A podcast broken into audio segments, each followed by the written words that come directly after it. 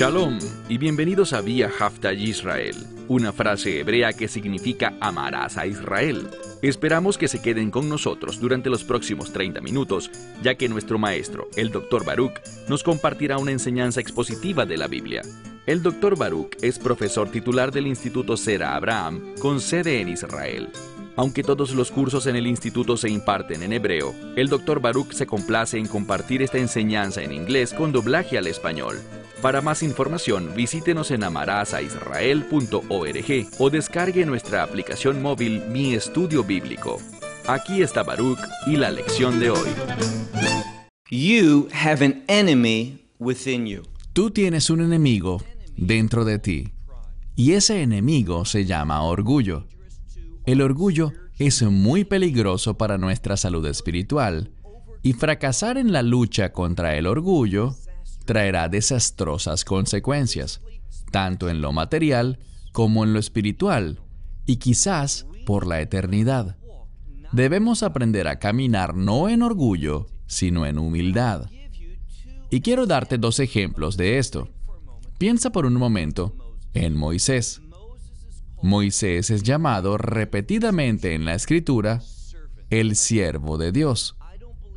Yo no creo que exista otro título mejor por el cual podamos ser llamados que el siervo de Dios. ¿Y qué más dice la escritura? Dice que Moisés era el ser más humilde del mundo. Y estas dos cosas se relacionan de manera indivisible. Si somos humildes, serviremos a Dios. Si somos orgullosos, no serviremos a nosotros mismos. Permíteme preguntarte, ¿Estás operando en el orgullo o en la humildad? El segundo ejemplo es, por supuesto, nuestro Señor y Salvador, el Mesías. Cuando vemos, por ejemplo, en Filipenses capítulo 2, Pablo, hablando, comenta sobre la humildad del Mesías.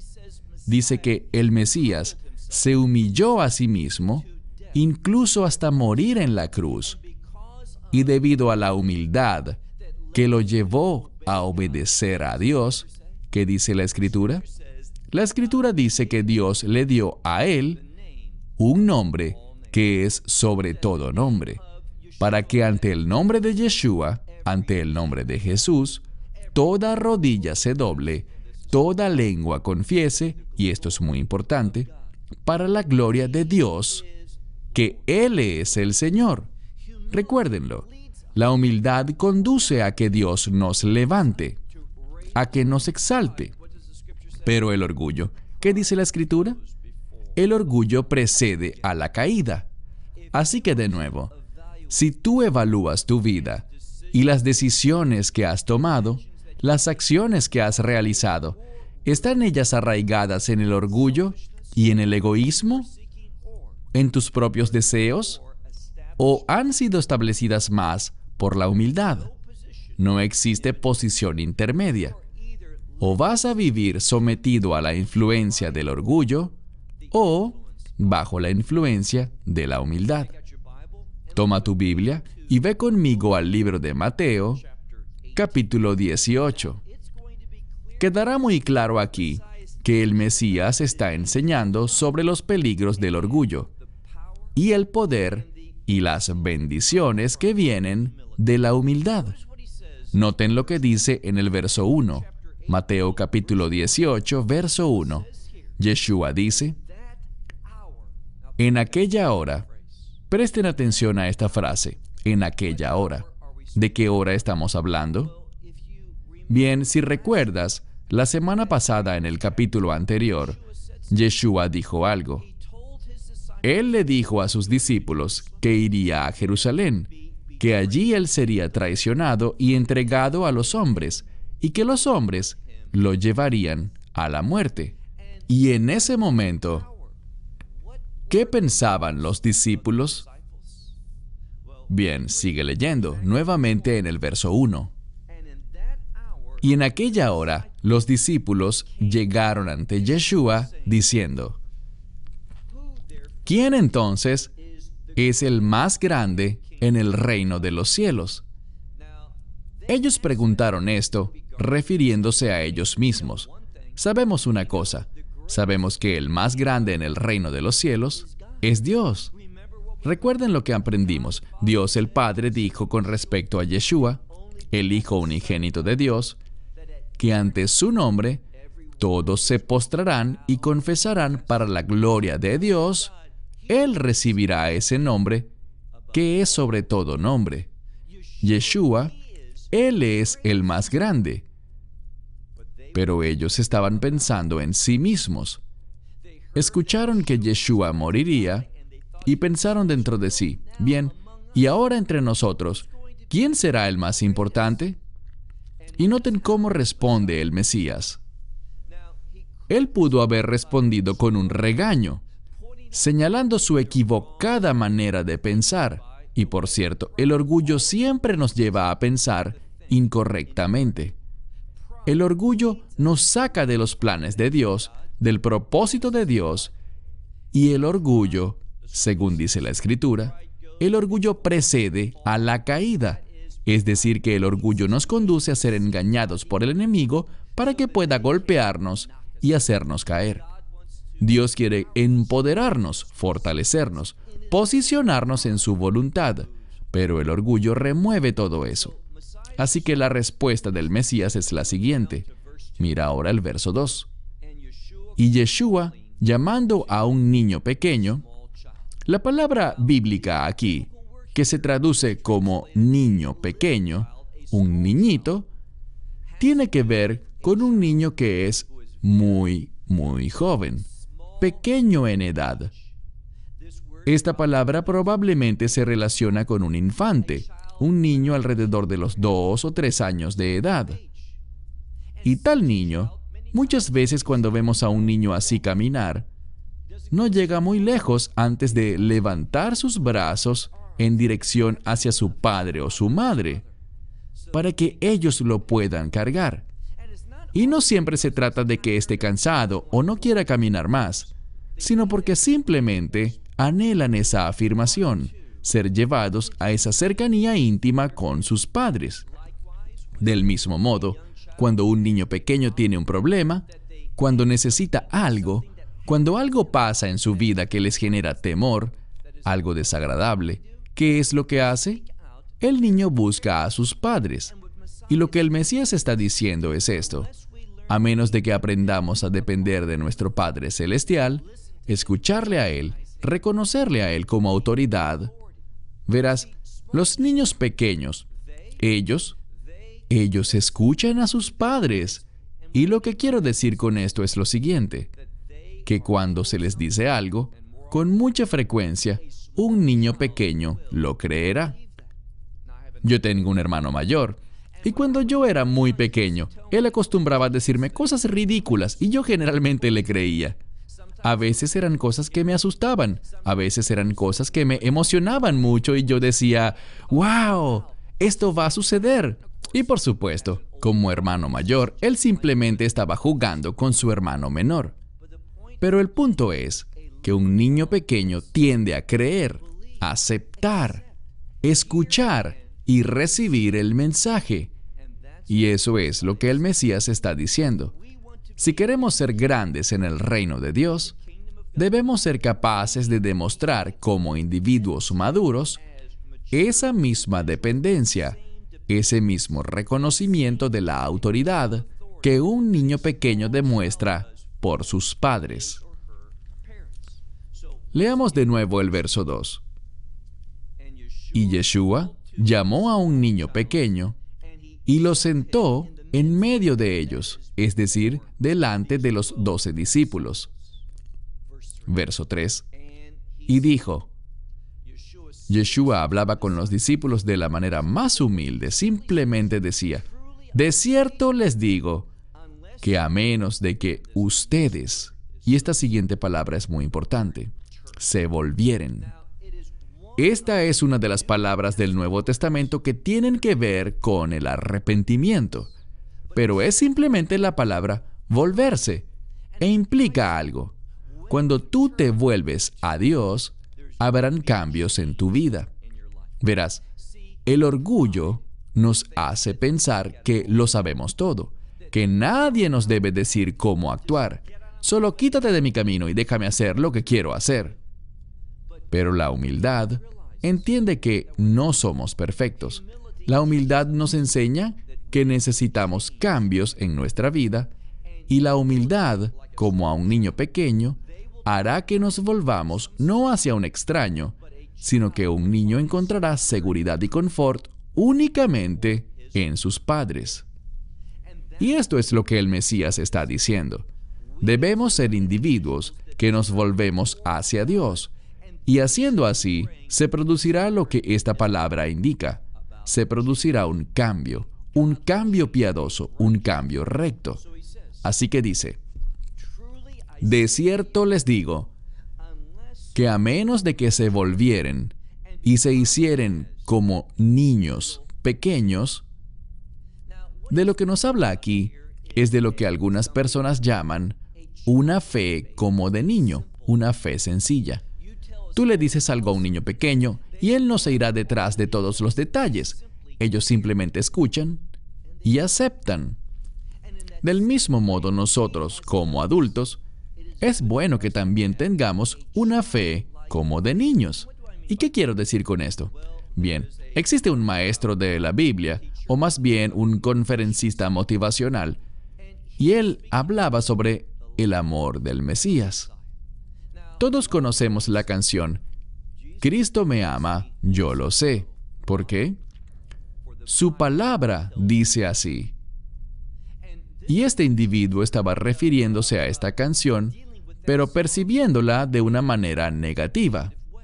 Él decía, aquí está el problema.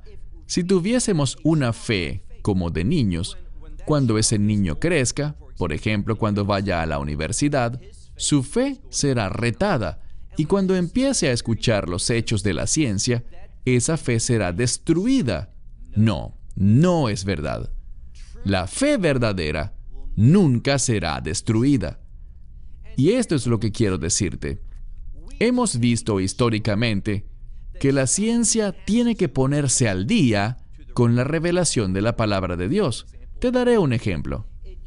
Hace varios siglos atrás era común que la gente más inteligente pensara que la tierra era plana.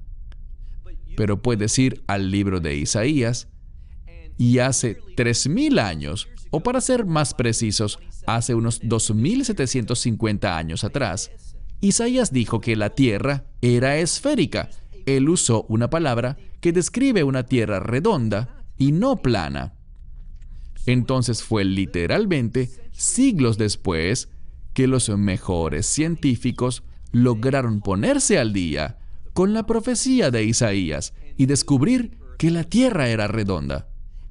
Y vemos muchos ejemplos de cómo la Biblia dice una cosa, la ciencia la cuestiona, no la cree, pero más adelante descubrimos que la ciencia confirma lo que la Biblia había dicho mucho tiempo atrás. Todo en la escritura se puede defender. No existen hechos en la palabra de Dios, en lo que ella dice, que estén en conflicto con nada de lo que la ciencia haya comprobado. Descubrimos que la palabra de Dios es efectivamente defendible. Podemos, si estudiamos la palabra de Dios apropiadamente, veremos que verdaderamente la escritura fue dada por Dios, inspirada por Él.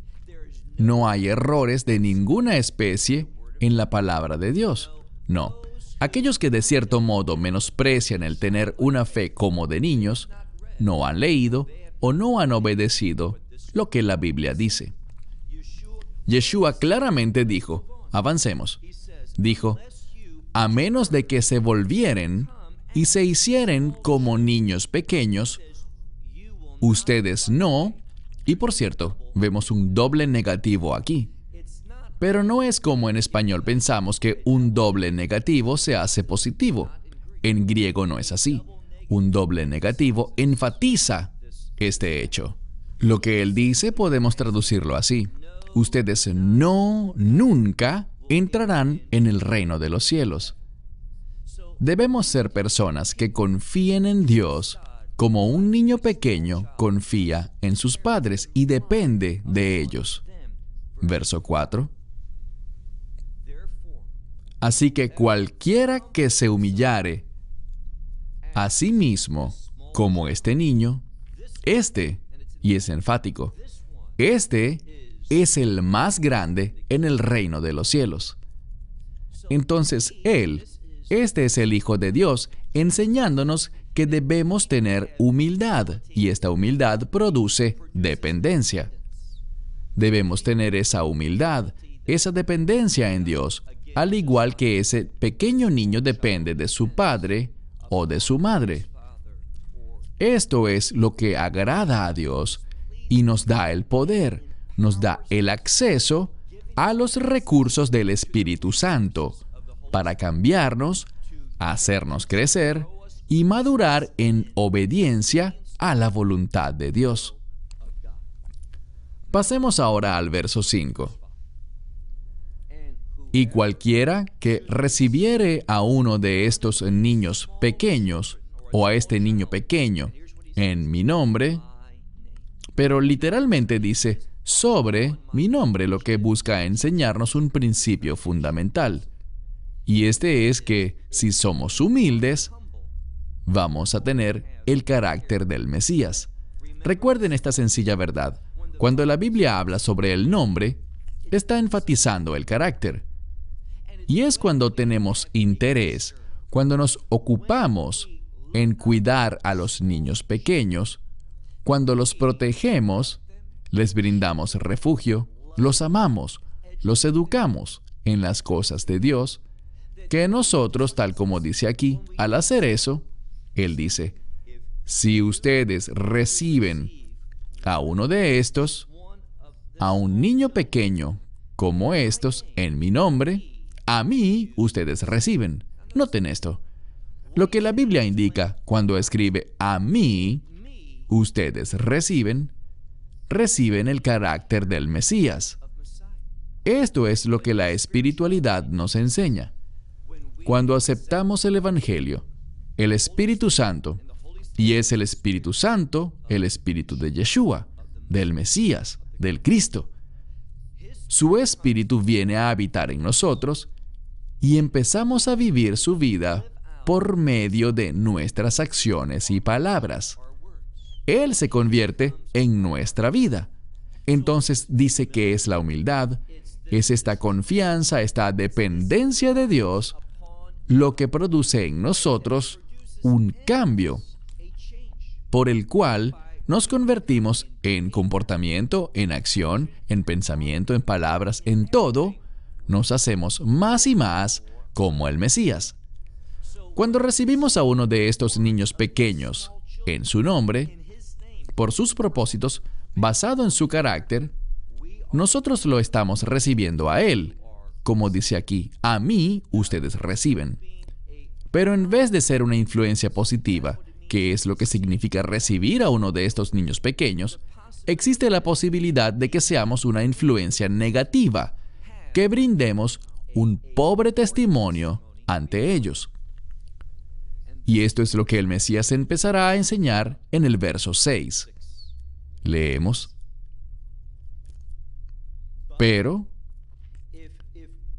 si ustedes se vuelven una ofensa, y esta palabra es una piedra de tropiezo, dar una mala impresión, ser una influencia negativa, dice, pero si uno se vuelve piedra de tropiezo para uno de estos pequeños que han creído en mí, ahora bien, pongamos atención. Esta escritura no es muy popular, pero nos da un buen indicativo de su carácter y cuán serio es este asunto. La escritura que estamos estudiando es profundamente significativa y nos damos cuenta de ello por los términos, las palabras que Yeshua comparte. De nuevo,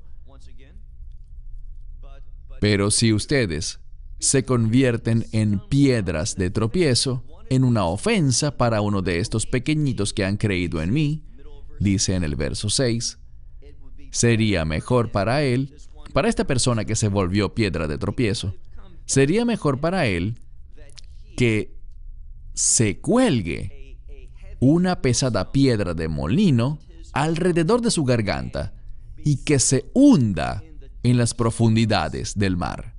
¿Escuchaste bien? Son palabras muy fuertes. Yeshua dice, si alguno se hiciese piedra de tropiezo para uno de estos pequeñitos que han creído en mí, sería mejor para él que se cuelgue una pesada piedra de molino alrededor de su garganta y que se hunda en las profundidades del mar. ¿Qué quiere decir con esto? Quiere decir que, desde su punto de vista, desde una perspectiva de reino, es peor ser una influencia espiritual negativa sobre la vida de alguien que perder la vida. Está enfatizando con estas palabras la importancia de la dimensión espiritual, lo mucho que Él desea que seamos una influencia positiva. Y resulta mejor perder la vida que ser una influencia negativa. Ahora, Él no está sugiriendo aquí que vayamos y nos suicidemos porque quizás cometimos un error, sino que está enfatizando, nos está enseñando un principio muy importante, que el bienestar espiritual es más importante que el bienestar físico. Del mismo modo, continúa diciendo en el verso 7, aquí utiliza la palabra hay. Es decir, que a menos de que haya un cambio, cuán horrible será la situación. E iniciando en el verso 7, habla sobre el mundo. Y al hablar del mundo, le habla a aquellos que están comprometidos con una vida mundana, que le dan más importancia a las cosas del mundo que a las cosas del reino de Dios. Entonces, verso 7, ay del mundo. ¿Por qué? Literalmente dice, porque las ofensas, esas piedras de tropiezo. Y lo que quiere decir es esto, ay del mundo, porque del mundo provienen estas ofensas, estas piedras de tropiezo, estas cosas que producen una influencia negativa en la gente. Luego dice, última parte del verso 7, porque es necesario que estas ofensas sucedan y lo que significa es que en este mundo es un hecho que habrán ofensas y piedras de tropiezo. ¿Por qué? Porque este mundo está manchado con el pecado. Cuando operamos en este mundo, en su mentalidad y perspectiva, persiguiendo las cosas del mundo, vamos naturalmente a convertirnos en una piedra de tropiezo. Viviremos y nos comportaremos de un modo que es dañino para el bienestar espiritual de otros. En otras palabras, no tendremos un testimonio piadoso. Simplemente escribe aquí, hay del mundo, es decir, de las cosas de este mundo y el carácter de este mundo, porque del mundo vienen estas ofensas. Es natural que las ofensas vengan del mundo. Pero dice, sin embargo, hay del hombre, de ese hombre, por medio de quien tales ofensas, tales piedras de tropiezo, llegarán. Y esto es vital. Hay. Utiliza esta palabra hay dos veces. La primera con respecto al mundo. Hay del mundo y la segunda con respecto a aquel que se comporta de una manera mundana sin confiar en su Padre Celestial, sin depender de la verdad de Dios. Y él dice, ay, y recuerden lo que significa esto, qué horrible será. Verso 8. Ahora dará un ejemplo y es crucial que escuches lo que quiere y lo que no quiere decir esto. Verso 8. Pero si tu mano o tu pie causa una ofensa, o te es causa de tropiezo a ti, que dice, córtalos. En el textus receptus que estoy leyendo aquí lo dice en plural, córtalos. Algunas traducciones lo dicen en singular, córtalo. Pero el punto aquí es deshazte de él. Pero escucha con cuidado lo siguiente. Nosotros podemos llegar a usar nuestra mano para cometer un pecado, para ser causa de tropiezo. Podemos usar nuestros pies para ir a un lugar donde se realizan actividades impías. Podemos pecar y ser ofensas, piedras de tropiezo, con nuestras manos y pies, pero ellos no son la causa. Es muy importante que escuchemos lo que está diciendo. Hace algunas semanas estudiamos esta enseñanza del Mesías. Él dijo, lo que contamina a un individuo no es lo que pone en su cuerpo, sino lo que sale de su corazón. Y lo que quiere decir es que si tus manos o tus pies causan que seas una ofensa, córtalos. Lo que nos dice es, líbrate de la fuente verdadera de ser una ofensa, una piedra de tropiezo. ¿Y cuál es esa fuente? No son tus manos ni tus pies, sino es tu corazón. Necesitamos un nuevo corazón. Y en la Biblia hay una conexión entre el corazón y la mente. Necesitamos deshacernos de nuestras mentes, nuestra manera de pensar, y reemplazarla con la mente de Cristo. Por esto es que dice, córtalos, porque es mejor para ti entrar a la vida manco o lisiado que tener ambas manos o ambos pies y entrar en o ser arrojado a el fuego eterno. ¿Escuchaste bien eso? El fuego eterno. Insisto, la gente se burla del infierno, de una condenación eterna en fuego, pero estas son palabras de Yeshua, del Hijo de Dios. Y Él dice, te sería mejor deshacerte, arrancar de tu cuerpo aquella cosa que te cause pecar, que preferir aferrarte a ella y seguir completo físicamente, pero siendo arrojado al fuego eterno. Verso 9.